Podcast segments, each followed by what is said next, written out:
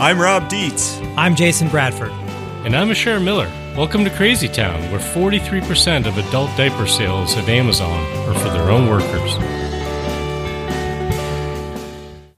Hi, this is producer Melody Travers. In this season of Crazy Town, Jason, Asher, and Rob are exploring the watershed moments in history that have led humanity into the cascading crises we face in the 21st century. Today's episode is about the dehumanizing world of scientific management, where power tripping business tycoons turn workers into resources. The watershed moment took place in 1899. At the time, the estimated carbon dioxide concentration in the atmosphere was 296 parts per million, and the global human population was 1.63 billion.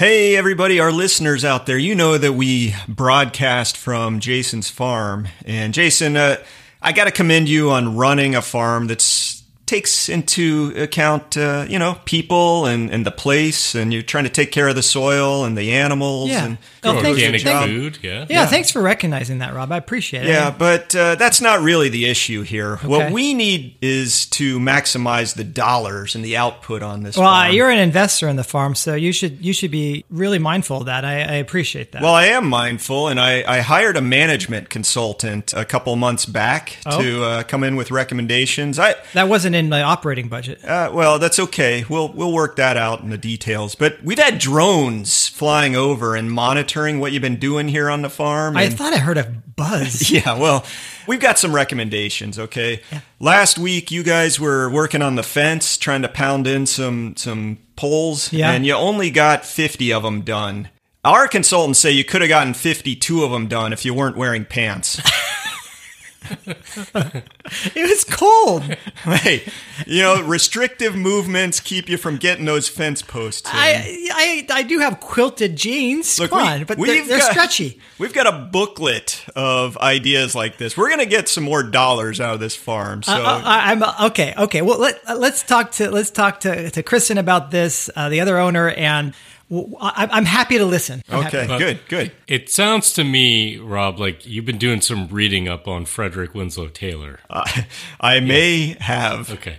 Well, and we wanted to bring uh, up Taylor today because Taylor is the person who's behind this watershed moment, which is famously or infamously known as the pig iron story. Okay. I don't know if you guys are familiar with this, but I'll just, let's just go back in time a little bit. Okay. Back to 1899. A long, long time ago in a galaxy far, far away. It was actually in a town called Bethlehem, Pennsylvania. And this guy, Frederick, our buddy Freddie, was outside with a bunch of his his uh, his workers, and he had a stopwatch. Actually, he had a group of stopwatches with him.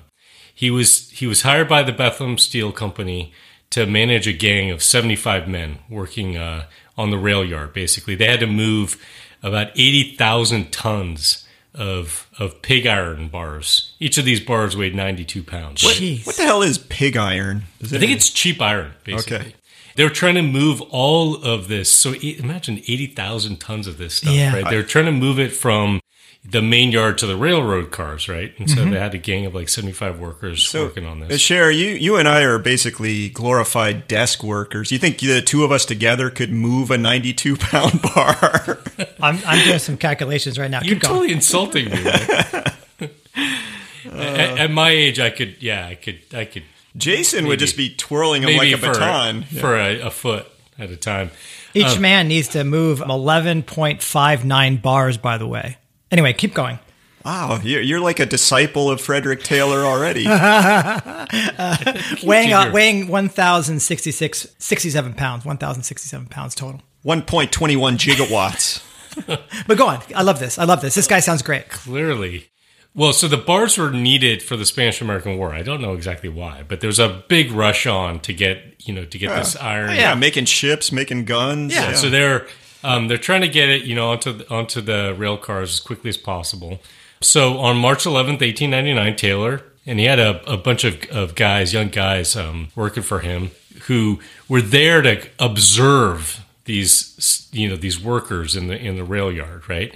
And they took their stopwatches and they were trying to figure out how much you know how many tons, how much of this pig iron these guys were moving on on average per day, and they calculated that it was about 12 and a half tons per person per day on average. Hmm. So they applied this, you know, sort of science of observing these guys, timing them, and all this stuff, and figured out that if they actually applied the the best ways of moving the stuff that Taylor came up with, that they could actually, on average, load 47 and a half tons of, of pig iron instead. That's, that's like almost four times as much. A, right? That's a lot more, and more than the song and, "Load 16 Tons." And Taylor was much smarter than you, Rob, or the consultant that you hired. Low bar. It wasn't about you know taking your pants off so you could get a better grip or something on the pig iron bar. You know, I don't I don't know exactly what the techniques were that you came well, up with. Well, so eighty thousand pounds, eighty thousand Oh, 80,000 tons, tons, buddy. Put, yeah. I put pounds put in your, there. Put your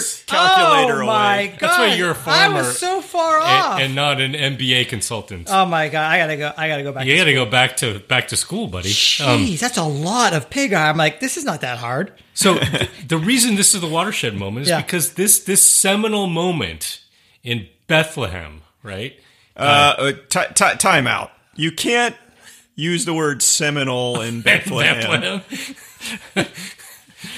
Bethlehem, Pennsylvania. Oh, okay, okay. The seminal moment in Pe- Bethlehem, Pennsylvania would eventually lead to the development of the theory of scientific management and ultimately the formation of a whole new class of worker, the manager, who usually came out of one of thousands of MBA programs from around the world. That's 1.7 million of those 92 pound bars. That's a by the- lot. I was so far off. You were very far. I'm sorry, I'm caught in this right now. But let's move on. The story. Yeah. The story's good. Yeah. What a great job they had moving this stuff, don't you Oh think? my Aren't Well, let's, can we can we talk for a minute about which is the worst job? Like being the guy sitting there with a stopwatch trying to figure out. No, we're talking 1.7 million 92 pound bars of iron. I think I'd rather be the stupid manager. Well, I don't know. I mean, I, I, I know I'm a scrawny dude and would never be able to move all that stuff, but it seems like at least a good day's work as opposed to going, ah, blah, I've got my stopwatch here and uh, that guy. Uh, yeah, let's. I, I, Jason, let, us set this up for Rob so you could do this for a day, okay? And then you could come back to us and tell us which job you've. These are like Yeah. these guys were like the uh, CrossFit before that was a thing, right? The- you this know, is what you would want your CrossFit. Well, this gym is to where come our out and economy's do this. gone. Is like you got to invent a CrossFit because people don't actually do. You know, a lot of people don't do this kind of hard labor anymore. It's a lot easier to put in fence posts, Rob. I should do 52. You're right. Yeah, yeah. yeah. Well, why don't we uh, talk a little bit about this character, Frederick Taylor? As you alluded to, Asher, I did uh, a little bit of reading up on him, and I wanted to share that with you guys. So, he was born into a privileged family. They had high expectations on him and his brother, and they sent him to the best high school, Phillips Exeter, which is That sounds pretty good. It's probably like an Like Ivy private- League college, private school or basically. something, yeah. Yeah. So that that was uh, kind of his his start in life. and he, you know, it turns out Taylor and I are re- probably related because his family came over on the Mayflower, just like my family. Oh wow, hoity-toity! You seem to remind us of that almost every episode. Well, you guys bring it up more. I bring it up more. 'cause Yeah. I- yeah, I like to give We're Jason just some grief jealous about it. I- Yeah. we didn't go to fancy Exeter high schools or, or neither- sail uh, on ships. Do you think I- I Mayflower did. was fancy? I don't Yeah. think it was fancy. Well, at least I made it across the ocean. you Yeah, it was a good ship. So uh, actually, it's it's good you brought it up because uh, Taylor was actually he, he would have belonged well on the ship. He was a true Puritan. No alcohol, no tea or coffee, no fun. Was not allowed to have fun at all. No, uh, but he, he was definitely obsessed with work. Our family's moved on from that, by the way. Yeah. Yeah. Well, his obsession was so great that he studied so hard. I guess there was this big competition at Exeter who could be the best student. And so they would read and read and read and read. I have no idea what that's like. I try to avoid reading, but he ended up basically blowing out his eyes. Like his eyesight failed. And so rather than go on to college and become a lawyer like his parents wanted him to, he ended up becoming an apprentice at the Midvale Steel Company. I bet lighting wasn't as good back then. Yeah. Like reading by candlelight, it must have been awful. Right, right. Well, and, you know, but he was such a hard worker. He moved his way up, became the gang boss, and then uh, the chief engineer. And he started coming up with these theories, these ideas about how to manage the, the steel company better. And voila, we get to Asher's watershed moment in 1899. Yeah, and I think what really tipped this story into being something that actually really transformed uh, business and, and perhaps you could even make a claim to society at a larger scale was Louis Brandeis. Ever ever heard of him? You guys Brandeis University. Yeah. Yeah, he was a Supreme Court judge, right? Oh, okay. You know more than I do. I think first Jewish Supreme Court justice ever. He was a you know he was a lawyer and became a, a highly regarded lawyer. I think a labor lawyer to begin with. And Brandeis actually became enamored. He heard about what our buddy Freddie was doing, and he he talked it up. There was a situation where the railroad companies were were petitioning the government. I guess they had to get approval to to do a freight rate increase, and they're trying to jack it up. And and Brandeis argued that instead of doing a price hike, they could save millions of dollar, uh, like a million dollars a day, if they just applied Taylor scientific management techniques. Uh, Yeah, to- 47 and a half tons of pig iron loaded, Right. baby. If they did that, they could be a lot more productive, and therefore they wouldn't have to increase. If increase. you the can rates. exploit the hell out of some labor, there's no reason to raise but, prices. But it's funny. He actually was a proponent and a Yeah. defender of labor. He thought that applying scientific management would actually help these workers. Oh, interesting. Yeah, and that really put Taylor sort of on the map. It got a lot of uh, press coverage and attention. I think at some point he actually was brought in to testify in front of Congress and stuff. In uh, in 1911, he published the Principles of Scientific Management based upon the sort of techniques and the, the approach that he he developed at Bethlehem Steel. And that book ended up being voted the most influential management book of the 20th century by the Academy of Management in 2001. That's an academy I I Yeah. long to belong to Yeah. someday, but No, I'm I mean, you're not, the- you're the not good top- enough manager. You're the top manager at Post Carbon Institute. I I'm mean, not good enough to, to belong. But anyways, um, and you know all that was based on his experiences at Bethlehem Steel, and, and that book ended up becoming the best-selling business book in the first half of the 20th century. I mean, I can imagine why someone who's who's you know if you think about scientific management what it was what it was portrayed as how someone who's like really in favor of labor rights would be like yeah this is going to be helpful right? It's like it's basically using research and data to optimize the work a labor force can do in a given time. And if you can if you imagine that okay you're going to get management on the side of labor to help they make them more efficient get more out of them, but also maybe that, that requires better training, better equipment, and maybe if they are more productive, they can they can call for higher wages. So you can you can think about how efficiency and productivity could maybe be a good thing if you're a worker.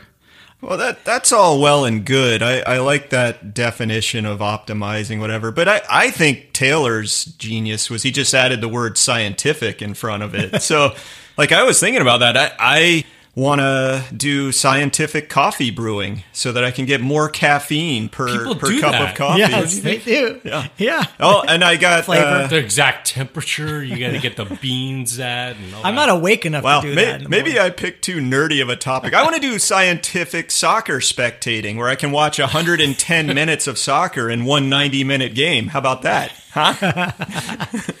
well, there is the the uh, halftime, so I think you got your now Yeah. ten minutes there already. Yeah. I, I want to try one other definition of scientific management. How about how to run a team by being the biggest asshole? Does that. Uh, I think a lot of people have gone to that that program. Yeah, it was ostensibly about using these what sound like reasonable techniques to increase productivity, but what it ended up doing, it seems like, is is promoting the creation of this whole new class of worker. You know, the educated scientific manager, which really is setting themselves apart from then the wage laborers, right? they're also called stopwatchers.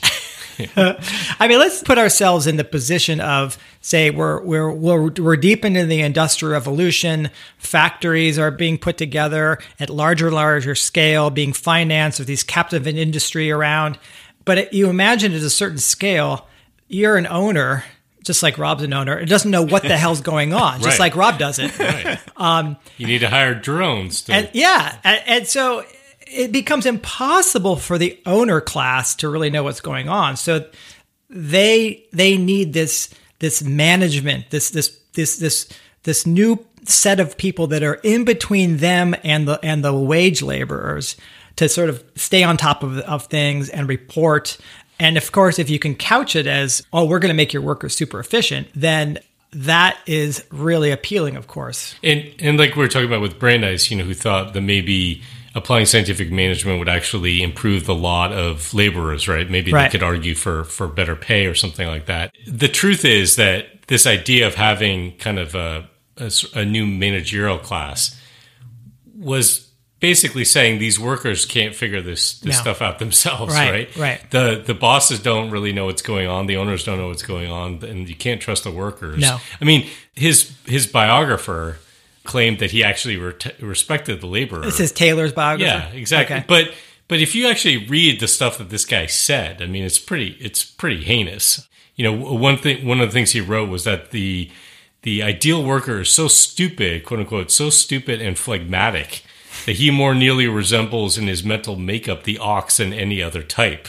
He is unable to understand the real science of doing this class of work.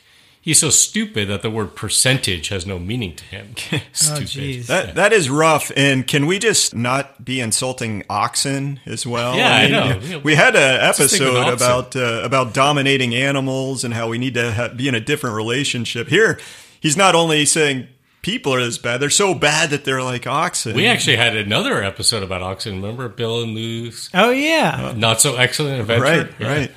Wow, we uh, we do return to the animal themes Well, oxen specifically. Well, you know, one of the weird things, like when when Frederick Winslow Taylor says that stuff, it almost sounds like he's responding to the trauma that befell him. Like in in coming up with scientific management, he's putting this pressure on workers, right? Like he's pummeling them away. And when he went through this suffering at oh, Exeter, at Exeter, yeah. You know, like- but in terms of reading too much, yeah. yeah, it's like he saw the direct effects of overdoing The uh, work abused become the abusers. Yeah, I, that's Yeah. it. Really, kind of made me think of that. Maybe you know, whatever. I don't want to armchair psychology psychologize this guy that, that I've never met, but um, yeah, it seems seems pretty odd. Well, if it's not obvious already to our listeners, we're not huge fans of this scientific management thing. Uh, it- you know, seeing the clear toll that it might take on. I'm willing to listen to the consultant Rob put out for me, though. I, I just let you know. I'm, I'm willing to listen. Let me let me make off when yeah, I'll take my pants off. let me make you guys aware of something. Okay. Okay, right. Frederick Winslow Taylor, FWT. Make that an anagram. You got WTF. Oh, I thought you were going to say for the win. No, no, no, no. It's it's WTF, not uh, FTW. Um, well, then let's talk about let's get, talk about WTF for a second, right? Because here's the thing: not only, and we'll talk a little bit about this. Not only are there some negative consequences of applying "quote unquote" scientific management to labor. Turns out that it's all kind of bullshit in the first place. So let's, let's talk about this story, right? This Okay. this story of what happened in, in Bethlehem, right? And I'm actually going to quote a great In the piece- in the manger. I'm going to quote a, quote a great piece by uh, Jill Lepore in, in the New Yorker, who talks about what actually, you know, how how did he come up with these 47 and a half tons? Remember, that was the number that they came up with, which is that an average worker could ideally move in, in a day, right? right? That's crazy. So here's how he did it. Quote unquote, he chose 12 large, powerful Hungarians. Nice. So he picked out the strongest guys in the group, Yep. right? Borscht bread, baby. Let's go. and he observed them for an hour. He calculated that at the rate that they were working, they were loading 24 tons of pig iron per man per day, right? And then he handpicked this group and dared them to load 16 and a half tons as fast as they could. I think he even offered them some extra pay. So they managed to do that in 14 minutes, right? Um, so that yielded a rate of 71 tons per man per a 10 hour day. He, he then rounded that up to 75, right? But then he saw these guys, even these strong, you know, strapping Hungarian dudes or whatever that, that were working at this rail yard were spent, man. Yeah. You know, they were working as hard as they could. They'd ruptured 25 discs. exactly. The, the ground was covered in Hungarian vomit. That looks like. It's red. Yeah, it's, it's It's beet juice. goulash. Is that- Yeah, yeah. Goulash. Maybe a paprika. We're so insulting to the poor Hungarian people. Oh, I'm sorry. Um, not not very nice of us. Not as insulting as Taylor was, I think. Okay, right. But I love in, Hungarian food. in any case, so you know when he saw that, okay, not even these dudes can work their asses this hard for like ten hours a day, right? So he decided to, he would reduce that number by about forty percent. He's like, you know, you gotta you gotta work in quote unquote. A, a work to rest ratio, which was the law of heavy laboring. right? Uh-huh. So great. he's like, He's created a law. It's a law. It's scientific. It's a scientific So wait, law. let me get this straight. You need a law that says if you work really hard, it's good to rest. yeah, exactly. I love managerisms. These are great quotes. so that's how he came up with this this you know almost a fourfold increase in what these workers were doing and he's basically riding them hard and and uh, you know anyone who quit uh, anyone who was complaining about it basically was, was fired there turns out that there's only one dude okay out of this entire group that could do anything close to this amount right Yeah. so clearly it wasn't sustainable but Was he Hungarian? I don't know Okay. no. his name was Henry Noll Oh, this guy I don't okay. if Guy, big guy. he, he was Austro-Hungarian. He was a descendant of Arnold Schwarzenegger, actually. Ancestor. Oh, ancestor yes. Oh, sorry. yeah. it gets worse I mean, though. unless it's a time travel movie with Arnold. Right, right. So not only is this whole thing skewed by the way he even did this quote unquote experiment, right? But it turns out there, and this is an amazing thing. There's these two business professors in the 70s who did a close analysis of the pig iron experiments and actually went back into Taylor's like, you know, uh, things that he was saying and what he wrote down in his in his notes and his diary or whatever it was. You know, he was talking up the story for years before he wrote his book, right? And it turns out he kept changing the story. So even this fucked up number, which was like totally unsustainable number, he just pulled out of thin air when he basically wrote this book. It wasn't a consistent thing. One- So, Wait, I point got I got to do my calculations again. You're saying, hey, here I got my calculator here. so this scientific, Yeah. You know, this whole thing, scientific management, there's like no science involved in, in its origin story. at all. 47 tons, 78 tons, 1.2 trillion tons per man. And, and and and the last kicker is, you know, two years after he got hired, you know, Bethlehem Steel basically ended up cutting him off, you know, getting rid of him. He wasn't actually saving them much money, but the guy walked away with a cool hundred grand for this work, which you know today's dollar is about like three million for for doing this this consulting work. Shit, I- I'm going on LinkedIn right now. I'm turning myself into a consultant. Yeah, well, let's let's talk about this for a minute. I was joking with you about hiring a consultant, but Oh. uh, when I was in college, uh, senior year, all of these management consultants they would come to the school to recruit people from the Wharton Business School, right? Okay. So, I mean, we had like the Boston Consulting Group, McKinsey, Ah. Kearney, KPMG, all these, you know, they're like highfalutin boutique, you know, uh, Boutique? I mean, consultancy some of them are shops. huge. Yeah, some of them are really big. Yeah, McKinsey's right. in- McKinsey is huge, and I, I've not really liked anything they've written that I've But read. but it was pretty wild. The setup was in our career center. There were these slots, almost like in a, a post office or something, where you could just drop your resume into the company's recruiting slot. And so I I did that. I was like, oh, I'll, Did they time how quickly you yeah, did probably did. Right. Uh, oh, it? they're- they're- that guy. That they- guy was slow. Yeah, they had a camera watching. Oh, he only delivered five resumes in the in the three minutes. But no, I I did drop with almost all of those kinds of management consultants, and I got quite a few interviews, but I I didn't. I didn't get uh, hired by any of them. And I think it's because I, I tried to turn the interview around. I was like timing the guy on his questions. uh, dude, you only got five questions out. hey, and, they, uh, they can dish it out, but they can't take it. Clearly not. yeah, so I, I'm sure that's why they didn't want the likes of me.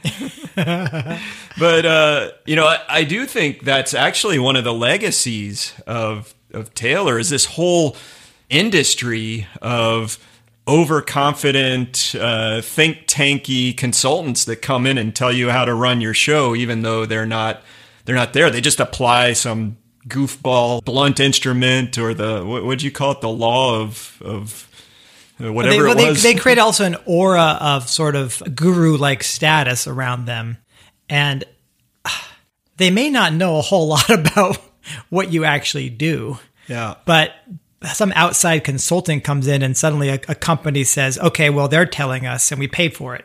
You know, it's Right. like uh, it- it's just Well, we've talked about like uh, I don't know if it's a sunk cost bias, but you invest in something Right. and you're like, it's got to be good. Yeah. right? Yeah. and then you don't want to tell anyone what how ridiculous the whole thing was because it makes you look bad. Right. So- Right. well, it's amazing though. Like you said, some of it's this this guru aura, but there's a lot of bullshit in it, and and even though the debunking that you just gave us Asher on on Taylor's whole origin story, scientific management has become a big thing that really influences our culture. Yeah. There's actually an author, this guy Robert Knighel or Knighel, I'm not sure how you pronounce his name, but he wrote a book called The One Best Way. Frederick Winslow Taylor and the Enigma of Efficiency. And he actually says that Taylorism, or this idea of scientific management, has been completely absorbed into the living tissue of American life. Yeah, I mean, it does it, it, certainly in business. So I think of Ford assembly line. Yeah, Ford is a good example, and Toyota had this kind of lean methodology. Uh, definitely has wound its way into into business, but I think also broader than that. Too. Oh, I mean, and and Taylor saw that it was broader. Like he had a, he had a, he had a vision that it would Yeah. infiltrate. And so in in his in his book, he he calls this you know a mental revolution, and he could apply it with equal force to all social activities, to the management of our homes, the management of our farms, ding ding ding ding ding. exactly. Yeah. the, the management of the business of our tradesmen, large and small, of our churches. wow. Our mega churches, I guess. Our philanthropic Don't, don't make me do another Joel Osteen imitation. our universities and our government departments. But my favorite, of course, is how this was applied then in in the family, right? So there was uh, uh, Frank and Lillian Gilbreth, and they were time and motion efficiency experts. what a what is that? Like that, that was their job. now here's There, there actually there there's um there's some great stuff that's been done criticizing some of this. There was a like a, a vogue thing for a while Yeah. where people were really trying to make movements as efficient as possible. And I actually saw this like cartoon that was done where one guy was like critiquing another guy who's kissing his girlfriend. Like Yeah. he's like there are 15 wasted motions in that right there. But, well, they didn't. There's a certain motion that they did not waste because they had 12 children.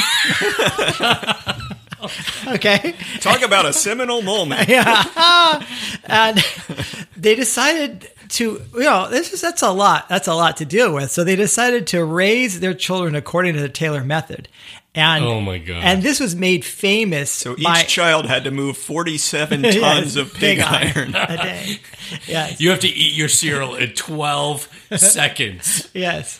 Two of their kids actually wrote a, a book about this and it, it turned into you know uh, a film. It's called cheaper by the dozen. Oh yeah, there's been like a bunch of those made. Right? Yeah, like three movies. Steve. Martin, I think, Yes. was was in. Yeah, it. Yeah. so it was originally a movie in 1950, but then yeah, Steve Martin and, and remade it. Now you know Disney is remaking it this very year. Oh, awesome. wow. oh that's what we need You know, See? they're practicing total efficiency by just remaking shit all the time, right? Yeah.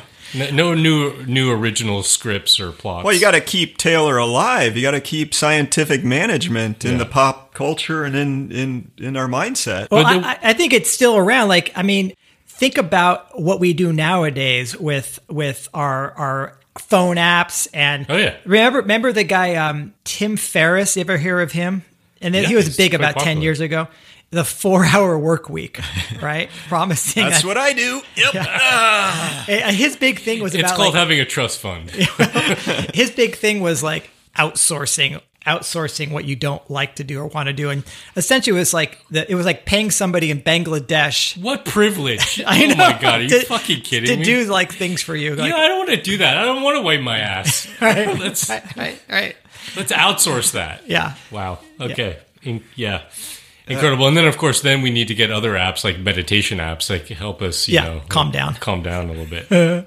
Well, so in terms of the legacy of Taylor, we talked about how it got taken up by businesses. You're talking about how it's been taken up in pop culture and in families and but I want to come back to business a, a little bit and more specifically to business school. Hmm. So Harvard actually started the first MBA program, but the guy that was in charge of that was having a lot of trouble. So uh, I guess this guy Edwin Gay, he wanted to start this program, but he couldn't figure out what it would actually be about because you know he's talking to business people and they'd say, "Oh, you can't really teach business. You got to feel it," you know. And Oh, interesting. and so then he he came across Taylor's work and he's like, "Oh, this is the perfect hook for my business school because this Yes, this we is can scientific. teach." Yeah.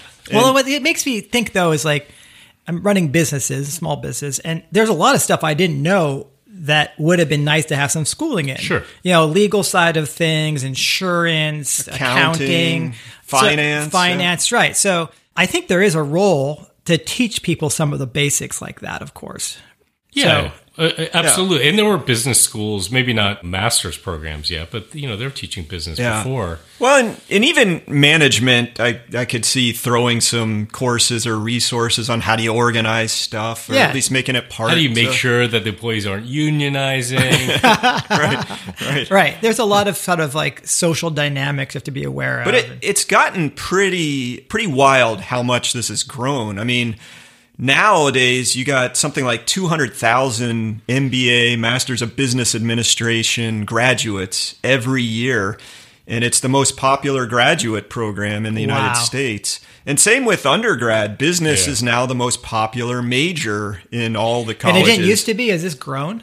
Yeah, yeah. It's, I mean, it wasn't even a thing before uh, basically the the turn of the to the 20th century. Wow. But yeah, I also think there's, and I don't know what the stats are on this, but I think a really high percentage of of CEOs, people at the very top levels in in corporations, are all MBAs. I mean, it's kind of like an expectation on some level in order to rise up in in management to get into sort of C suite, you know, executive level stuff. It it, it kind of I, I don't mean to be disrespectful to people studying this, but it it doesn't strike me as like the the strongest course of study, right? Like I you see people getting a PhD in accounting, and it's like what what exactly does that entail? I mean, like I see uh, like yours in biology, Jason. You're trying to understand how an ecosystem works better, or trying to understand how uh, some part of the living world actually operates. And there's like, how do we add up these numbers better? Or, you know, like it, it just it, it strikes me as odd that that's such a popular Yeah. course of study. I think we should talk about you know why we even picked this as a watershed moment. You know, mm-hmm. why why do we see this as being so so important? And and I think there are a few reasons. I mean, one of them is I don't think you can understate how how much it's changed labor and and our economy to have kind of this new managerial class, mm. you know, that that has emerged. Whether they're being taught specifically Taylor stuff or not, I mean, I think that that's probably gone out of out of vogue on some level, and there are other things that people are being taught. But this idea that that there's this you know new class of worker that that sits on top of of labor, mm-hmm. right, and that that manages them, that serves as a buffer between sort of the capital class, you know, the, Right. the owners, Owners, yeah. of business and are being essentially richly rewarded for getting for extracting the much as they maximum out of these workers. You know seeing labor i mean you go back to looking at economic you know the the the equations for you know for for economic models right labor and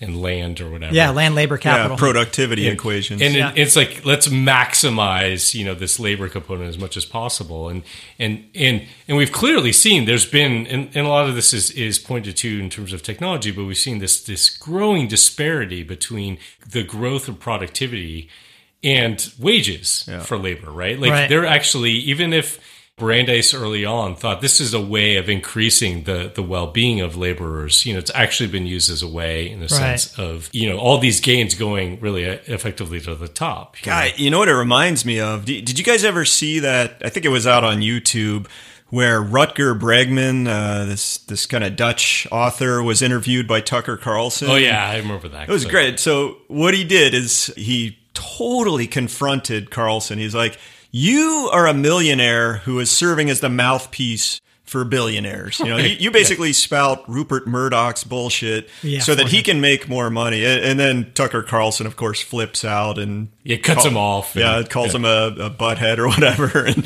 it was a it's a great clip, but I, I really appreciate that because yeah, you're you're right. Like you have this whole class of people now that's like they're all getting enriched to a, a really insane level, but not as insane as the people employing Right, them, all at the expense of the, the working class. you know, it's it's not just the one percent or the zero point one percent. It's this population of people who, and I'm not going to, I don't want to disparage them all. I mean, I, obviously, th- there are people who are, many of them, I'm sure, well intentioned and they work hard and all this stuff. But this has absolutely fueled inequality by benefiting people. People go to these MBA programs, have to, in a sense, justify themselves. I'm sure They pay a lot of money for them you too. Oh I'm sure God. there's a lot of value that people get out of it, you know, but, but this sort of veneer of science, you know, to this, and and then the graduates feel like they have to, you know, it it, it all feeds itself in a sense, in, in terms of creating the system where there's this bifurcation, right? Yeah. and and you have to have, especially with these enormous corporations, enormous where, corporations. you know, you have to like manage so many workers and so and many this, I mean, this this actually ties in really well with with an episode we did last year on the overproduction of elites, and where we talked about sort of primary, secondary, and tertiary jobs in the economy, and that this was only really possible to have so many tertiary jobs, so many of these jobs that are managerial because of the complexity of our society most required it, but then the energy basis allowed it to get this out of whack.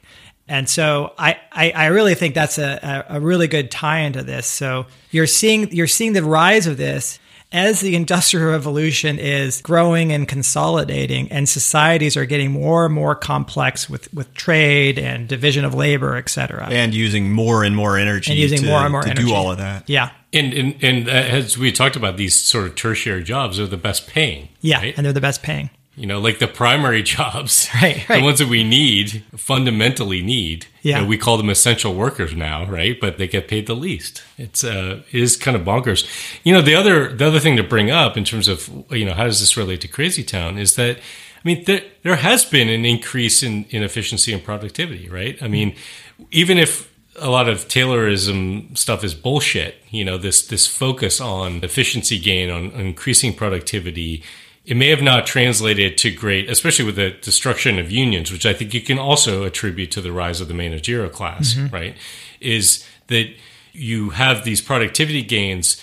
They don't necessarily lead to gains in wages for, for labor, but they have led to cheaper products Right. and more consumption, right? Right. Which is again just fueling this sort of crazy town thing of like scraping every resource we can out of the earth, exploiting labor, and creating all this pollution that's going to do us in. Yeah. Efficiency ends up being maybe our enemy in the long run. Yeah, and, and if you think about it, I mean, it, we've taken it now to this place where we now have globalized supply chains because you know it's cheaper to get labor somewhere else. Right. You know what I mean? And because energy has been so cheap, and that has directly led us to deal with the kinds of shocks that we're seeing now with supply chains and pressures when when these supply chains kind of break down, they become brittle because it's such a focus on efficiency. And I mean, again, remember, we also had an episode where we talked about how you got to be careful when you talk about what you mean by efficiency. yeah. Yeah. And here, what we're talking about is optimizing for profit, okay, financial gain, which when you have a high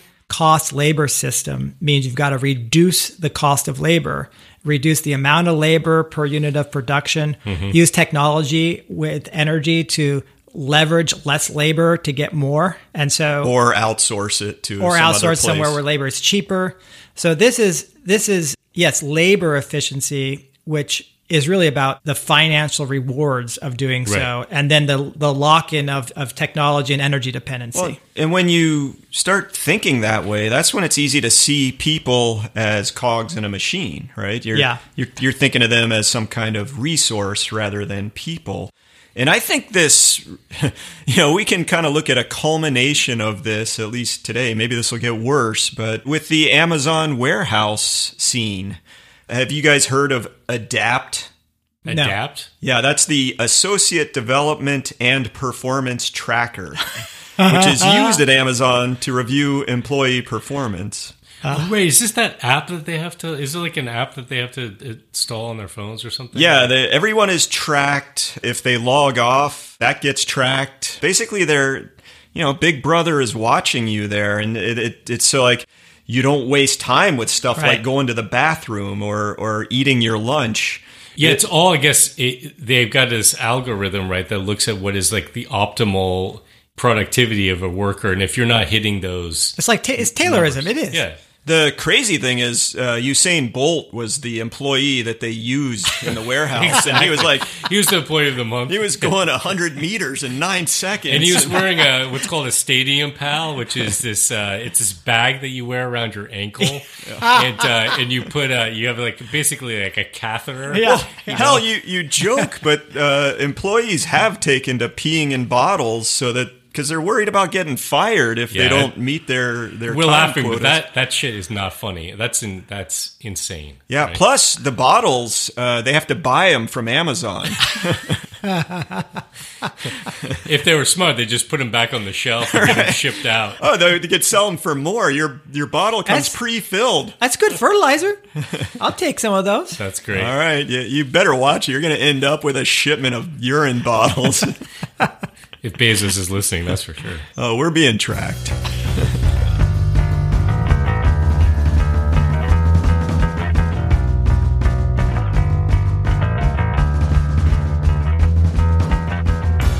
Hey guys, I got another really nice five star review that I want to share with you. This one comes from PLMJ62 or possibly Plumj62. Oh yeah. Okay. No doubt. uh, Plumj says, I enjoy the fact that through a healthy injection of scatological humor and unrelated pop Healthy culture injection of references. Scatological. Yes. Okay. And unrelated pop culture references, Rob, Asher, and Jason make the myriad existential crises we face entertaining. Oh, yeah, that's Keep true. up the good work. Yay! Thank you. So, yeah. You had me at scatological.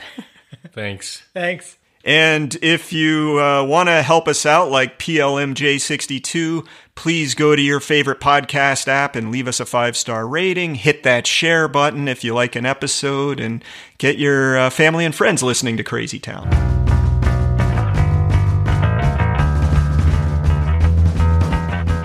Every decision I've ever made in my entire life has been wrong. My life is the complete opposite of everything I want it to be. If every instinct you have is wrong, then the opposite would have to be right. When I was watching this Netflix series on the Michael Jordan and they called The Last Dance, it was really more than just about Michael Jordan. It was about the team around him and also the coach, Phil Jackson. I found that character pretty amazing. And one of the things that, that I got out of it was how how Phil adapted his treatment to the individual and he really he really had this really strong personal relationship and the character that stands out for is dennis rodman remember that guy Yeah, he Yeah, was. He was forget Dennis the. He would belong here in Crazy Town. so Uh, dennis no, was, he belongs in North Korea with his buddy over there. he was he was out there and they had plenty of footage uh, and examples of dennis being pretty wild going to vegas in the middle of the season He left in the middle of like the playoffs. Yes. Did he disappear? he went to some wrestling performance but he of was Hulk a- Hogan. But he was incredible. Like what a rebounder. He was like the high energy guy. Well, that was the thing. It was like on the court, he gave everything. And what Phil Jackson and the team accepted was that we've got to give him space to be himself and take the breaks he needs because we know he's going to be he's going to he's going to tell us what he needs outside of basketball to be great at basketball. So anyway, I bring this up and to do the opposite and to say that when you have a small enough team like that and you have you have relationships that are close and and you're all working for the same goal, incredible things can happen. But it's about it's about the flexibility that happens when you you know and and and respect and care for one another, which seems really opposite of the sort of cog in the machine scientific management. That's why I bring it. up. Well, you know, Phil Jackson did not study uh, business administration in college. He, he was at the University of North Dakota, and he actually studied religion, philosophy, and psychology. Yeah. So maybe those were actually good subjects to manage. he's got a, a real spiritual bent. He Yeah, also he was a basketball player. Was a professional basketball Yeah. player as Uh, well. but I think his parents were like preachers and stuff. So Yeah, um, what you just said, Jason, I think is a key thing to think about in terms of, of doing the opposite, and it gets to scale, right? So, Right. I mean, a lot of the, these challenges that we're dealing with, we've talked about on so many different levels, you know, and looking at complex systems and and the challenges that we're facing, and our inability cognitively to understand the normity of the, the like the climate crisis and things that were created. It has just to just do with the fact that we're, we're not designed to operate at the scale that we're operating at, you know, and that's true just in terms of like how we work together as, as human beings. There's um another fascinating theory that was developed that came out of, you know, again, studying sort of labor and how people work. There's a guy named Homer Hibarger, I think. I'm not sure how it's pronounced, but you know, he was studying, this is like in the 1920s, early 20s or something like that. He was trying to study how like illumination, I think he was hired by like a light bulb company or something, how that actually makes workers more productive. And so he Wait, how like, light bulbs make workers more productive? if you turn up the, lights, lights, right, basically, right. yeah. This Yeah. is like early. I was going to say, yeah, if you're stuck in the dark, it's hard to Right. get your job done. Yeah. Well, we talked about Taylor how his, his eyes probably went to shit because Right. you know he was studying Right. by candlelight or something like that, right? So he was doing these studies to see if you increase the lights, you ah. know, they would go up, and productivity did go up, and and actually being a true researcher, unlike our buddy Taylor here, he is actually well, I need to compare this to other things, Right. So he tried a bunch of other stuff, like he gave, and these were women doing telephone relay stuff. I don't know if you guys Yeah, he like of- he released several hives of stinging Yes, bees that's what it was. into the. Uh, no, he he was trying to do nice things, you know, like Yeah. Give them breaks, you know, gi- Right. uh, and when he gave them breaks, productivity went up also, and then he gave them more breaks, and productivity went up even more, and he eventually let him leave like an hour early every day, and productivity even went up again. Free lunch, all this stuff, Yeah. and uh, and he couldn't. He couldn't fucking figure out why this was going on, so they brought in this other guy, this Australian guy named Mayo, to look at this. And basically, his theory was that it doesn't matter what the interventions were; it was the fact that you brought this small team of women together, uh-huh. working together on something. Do you know I mean? It was, so it was this like cohesion and connection between them that led to that productivity. It didn't matter if it was the lights or the heat or the whatever. Oh, was, you interesting. know, which is I think really fascinating. I mean, there's a dark side to that, which is like you could on a managerial level like try to manipulate. I think they call this sort of, sort of like a humanistic approach to to management. You could manipulate people to that way if, if you if you wanted to. But again, bring it down to the human scale. Yeah. I think is Yeah. really key. well, that that's very different. The idea of I'm going to manipulate people by using this information versus I'm going to trust them to make good decisions as a team, and and that brings up the story of Joost de Blok. Uh, and I I read about this in Rutger Bregman's book Humankind. We talked about Bregman a little bit ago with the the Tucker Carlson interview. So Joost de Blok is like the contrarian CEO who doesn't believe in management, essentially. Uh, it's it, it's pretty fascinating. So he runs this healthcare organization in the Netherlands. It's kind of about nursing and, and giving people care. Uh, it's called uh, Buurtzorg. I'm sure I'm butchering that pronunciation, but I, I think just in reading some of his quotes, he seems like a contrarian sort of jokester in a way, but his company has won a, a shit ton of awards. It was voted Employer of the Year five times in the Netherlands. Uh, and he gets sought after by professors and, and people all over the world and gives these great interviews. But basically, it's what you guys are talking about. He favors these small teams that are autonomous. They decide who's on their team, they make decisions about how to give care. And what's happened is the people receiving uh, health care are happier and doing better.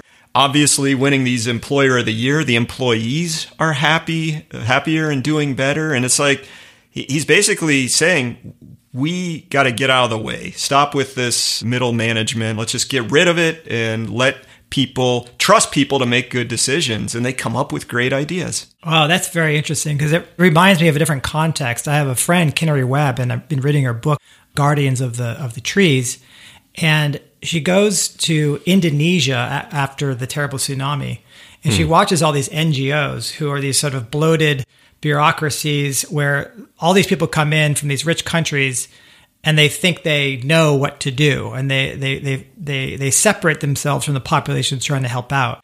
She, on the other hand, starts an NGO that goes in to provide healthcare to these rural areas that are the, on the edge of these national parks, which you know, incredible biodiversity, you know, the dipterocarp forest and orangutans, and and they're cutting them down because people get emergency, they have a medical problem and they, they don't have mm. any cash, mm-hmm. so they're cutting trees down to go to some hospital. And Like they're paying for services and logs, essentially. well, they need the cash, and, Yeah. and uh, otherwise they don't get. There's not many other ways for them to get money. Yeah. Yeah. but they don't want to do it. So she talks about how she trusted these poor, uneducated from Western standards mm-hmm. people, and she did this radical listening. Like, I'm going to hear for what their li- and understand what their life is about. I'm going to ask them questions, and then she's going to ask them to problem solve collectively. And so it's a it's a tremendous like flip completely. of- Yeah, because Taylor would have asked him questions and then broke out the stopwatch, right? right, right, right, right, right. So, uh, so I, I, I find all this very interesting. Like, trust that most people are gonna want to do the right thing. And my friend Kinari always says, like, they're all actually intelligent. Like, we look down at these people because they they don't they're- don't have the education we do, but she trusts that they're actually smart. That there's a reasonable amount of average human intelligence out there can actually solve these problems. Yeah, and I, I guess I would say even on a broader level, but but it, it really does come down to the to the individual. I think we have to recognize. You talked about this earlier, Rob. I think the the maybe the biographer of of Taylor talked about how sort of Taylorism has become so seeped into our culture that we we sort of see it as normal and reasonable and rational to be thinking about how productive and efficient we are. We do we always do this to ourselves. I do this in my life. I was actually just talking to my wife about this, and she's she's one of the most productive people I know, and she's always kept these like lists, Yeah. you know, going. And she's going through this this process right now where she's like, I'm gonna cut these lists down. Basically, I'm like, not gonna do these lists anymore, and I'm not gonna try to create more space. Now, there's a a privilege to being able to do that that she recognizes. There are a lot of people that are basically don't, they don't have the freedom or flexibility to do that. But it takes maybe it takes those of us who are in a position where we do have some of that flexibility to say we're measuring the wrong things here. Do you know what I mean? Yeah. And you talked, Jason, about like when we talk about efficiency, we're talking about monetary and labor efficiency rather than like energy or resource efficiency. I, I think even efficiency as a whole or productivity, we should be thinking about sustainability mm-hmm. and quality. You know, Well, let's uh, keep the good stuff from Taylor in the pop culture. So, you know, he's all about cheaper by the dozen, right? But Joost de Blok's teams are actually 12 people in, in his Oh, company. nice. Huh. So let's let's try that. Let's try better by the dozen. That's a good one.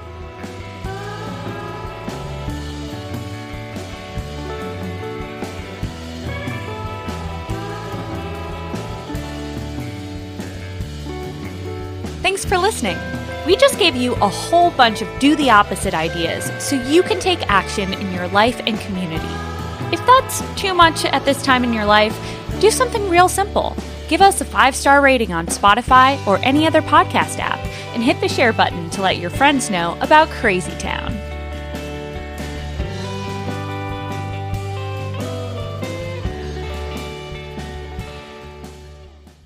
Really happy to present the sponsor for today's show, Life Quacker. And Life Quacker is about seamless balance and integration.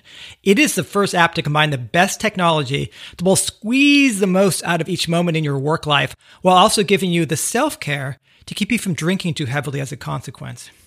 Wake up hearing from famous motivational deep thought leaders while managing your waking moments with the most complete suite of intuitive calendars, Gantt charts, and delightful reminder tones to provide a consistent pressure to keep you focused, on tasks and oh so productive. But wait, it is all worthwhile because in the late evening, you get a few hours to do yoga, Tuvan throat singing, and many other downshifting techniques to efficiently recuperate.